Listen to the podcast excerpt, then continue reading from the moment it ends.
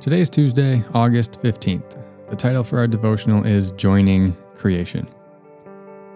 A key theme of Scripture is that God will be praised. We saw in the first part of this campaign that creation declares the glory of the Lord in Psalm 101, Psalm 19:1, and Psalm 8:1. It's all through the Psalms. The angels praise God in Psalm 103:20, Revelation 7:11 through 12 indicate this as well.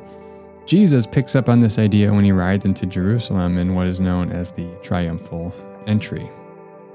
Luke 19, 37 to 40, we read, When he came near the place where the road goes down the Mount of Olives, the whole crowd of disciples began joyfully to praise God in loud voices for all the miracles they had seen.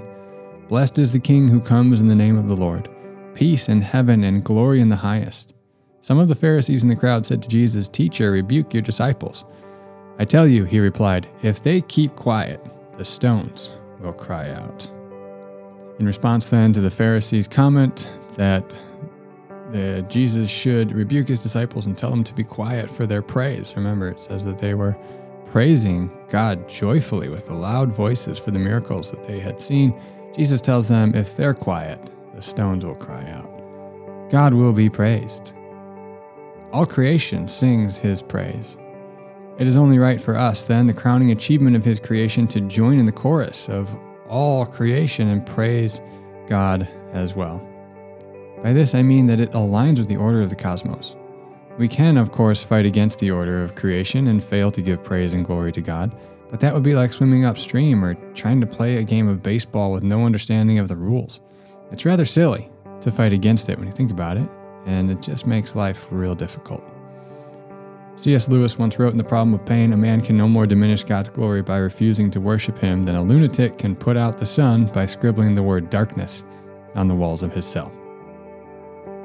Although it is rather silly, uh, which rebellious is probably a better word than silly, more theologically accurate. To fight against the worship of God, people in our depraved state do all the time. Paul explores this lack of worship on the part of sinful humanity in Romans 1. We'll explore this more next week, but for now, let's just say it is the core problem that begins a cascade into darkness, futility, foolishness, and evil. That core problem is a failure to worship and glorify and praise God. So, in praise and worship, we are joining the chorus of creation, the chorus of heaven, declaring the excellencies of our God. Revelation 7 9 through 12, we read, after this I looked, and there before me was a great multitude that no one could count, from every nation, tribe, people, and language, standing before the throne and before the Lamb. They were wearing white robes and were holding palm branches in their hands, and they cried out in a loud voice Salvation belongs to our God who sits on the throne, and to the Lamb. All the angels were standing around the throne and around the elders and the four living creatures. They fell down on their faces before the throne and worshipped God, saying, Amen. Praise and glory and wisdom and thanks and honor and power and strength be to our God forever and ever. Amen. So, if praise is a challenge for you, we'll talk more about this tomorrow. But if it's a challenge for you, I invite you to stop swimming upstream. Stop fighting against what is right.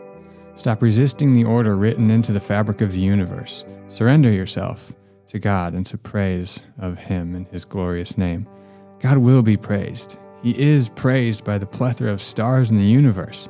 He does not need our praise, but it is right to praise him, and so we should. Psalm 50 156 declares, Let everything that has breath praise the Lord. Reflection time today, I invite you to just close your eyes and imagine the scene of singing together with the church. Zoom out and imagine this event as joining with the chorus of all creation.